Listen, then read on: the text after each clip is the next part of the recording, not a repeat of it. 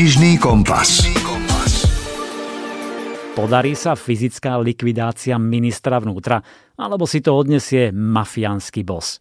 Aj o tom je nový policajno-mafiánsky thriller Petra Šlosera Spolok Judášov.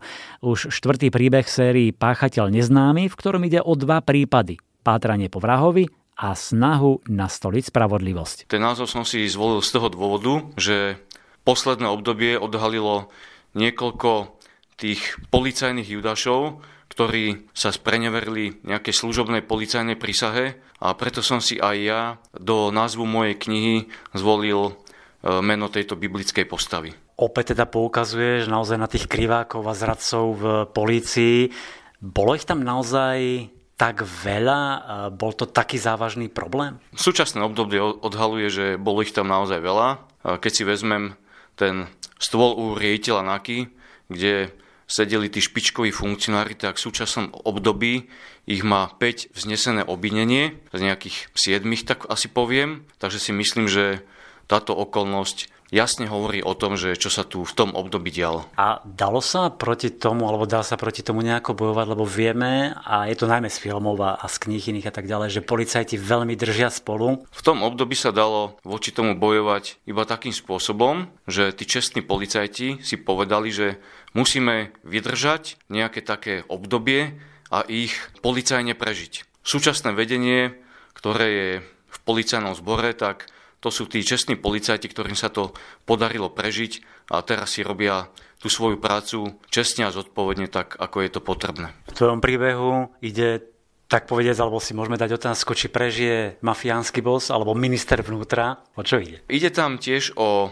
skutočný nejaký prípad, ktorý sa v určitom období od, e, odohral a v knihe som si samozrejme, že nejakým spôsobom to prispôsobil Ide tam vlastne o to, že väzeň, ktorý je prepustený z výkonu trestu odňatia slobody, sa nejakým spôsobom pokúša o fyzickú likvidáciu vtedajšieho ministra vnútra. A mafiánsky boss, samozrejme, že ten zase po svojej rovine pacha závažnú trestnú činnosť. Niektoré dámy sa možno pýtajú, lebo máš veľa, veľa fanúšičiek a čitateľiek. Bude tam pri veľa krvi?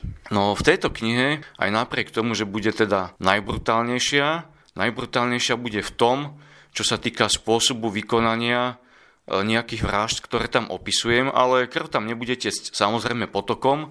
E, ja sa v mojich knihách ako čitatelia vedia, nezameriavam iba na to samotné policajné vyšetrovanie, ale aj na to pozadie a opisovanie tých špinavostí, ktoré sa v skutočnosti niekedy v policii diali. Práve tým je to zaujímavé, lebo máš tie skúsenosti, ktoré vieš e, využiť vo svojej knihe. A ten názov Spolok Judášov hovorí za všetko. Myslím, že prehnitý systém dokáže vtiahnuť a zomlieť mnohých tá poctivosť, svedomitosť idú bokom. Je to v tomto smere dnes e, ťažšie, zložitejšie? E, tých príležitostí, povedzme, ako podľahnuť tomu prehnitému systému je oveľa viac, ale máme pocit, že sa aj oveľa viac vyšetruje, zatýka, pátra, alebo to je len taký pohľad náš amatérsky zvonka? Nie je to amatérsky pohľad zvonka. Samozrejme, že policia zverňuje informácie o svojich akciách a realizáciách pri dokumentovaní trestnej činnosti. Média nás o tom informujú. V minulosti takéto realizácie neboli, pretože aj v policajnom zbore boli tí tzv. naši ľudia, ktorí boli chránení pred trestnou činnosťou, ktorú oni sami páchali. V tom príbehu ty píšeš, Teraz je ten čas. Musíme sa napakovať, ničoho sa neboj. Máme za sebou ľudí na najvyšších miestach. Toto tuším platí stále. V tom období napríklad môžem spomenúť takú jednu pikošku, bol jeden vysoký policajný funkcionár, ktorý rozprával, že pokiaľ nezarobí milión eur, tak neodíde. Samozrejme, že ten milión eur nebol z policajného platu, ale z tých vedľajších príjmov. To boli také kulárne reči, ktoré pravdepodobne boli pravdivé, ale nikdy sa nič také nepreukázalo.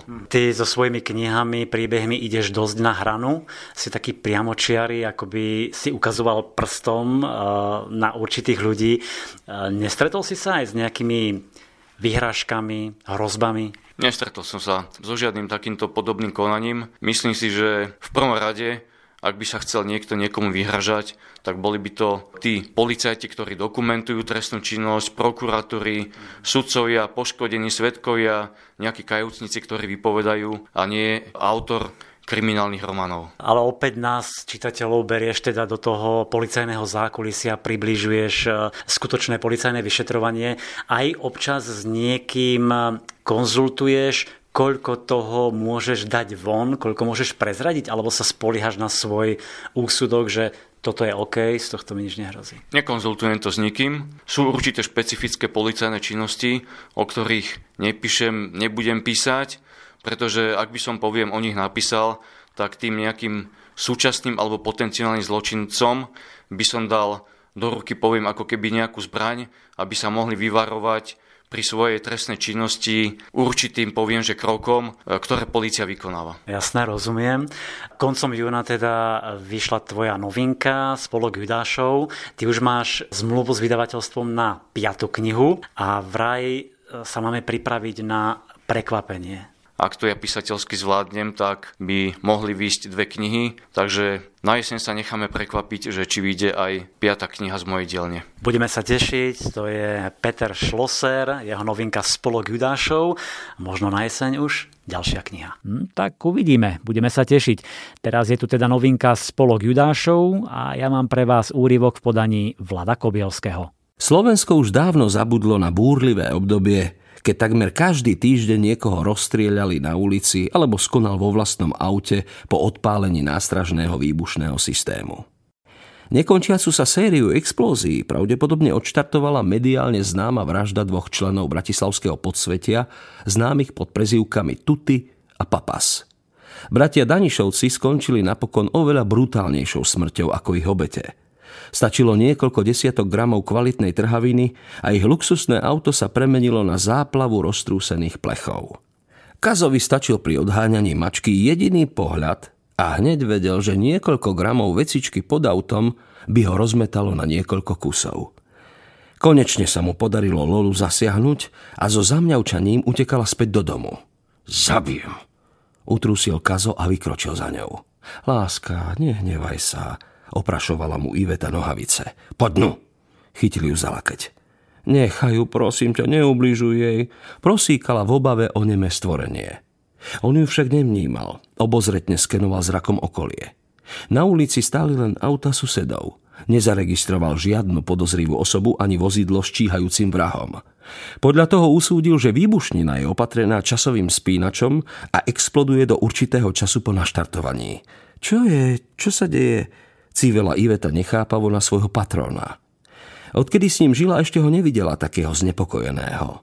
Tušila, že mačka nie je príčinou jeho zvláštneho správania. Vtiahol ju do domu a hneď zamkol dvere. Nejdeš preč? Namiesto odpovede Kazo pristúpil k oknu a spoza záclony skontroloval obe strany ulice. Čakáš niekoho? Neochvejne sa vypitovala Iveta. Vôbec ju neregistroval, dokonca mu nevadilo, že sa mu mačka obtiera o nohy. V danom rozpoložení by mu bolo jedno, aj keby mu sedela na pleci. Vytiehol mobilný telefón a v zozname kontaktov našiel potrebné číslo. Servus, povedal razantne stále otočený k oknu. Potrebujem tvoju pomoc.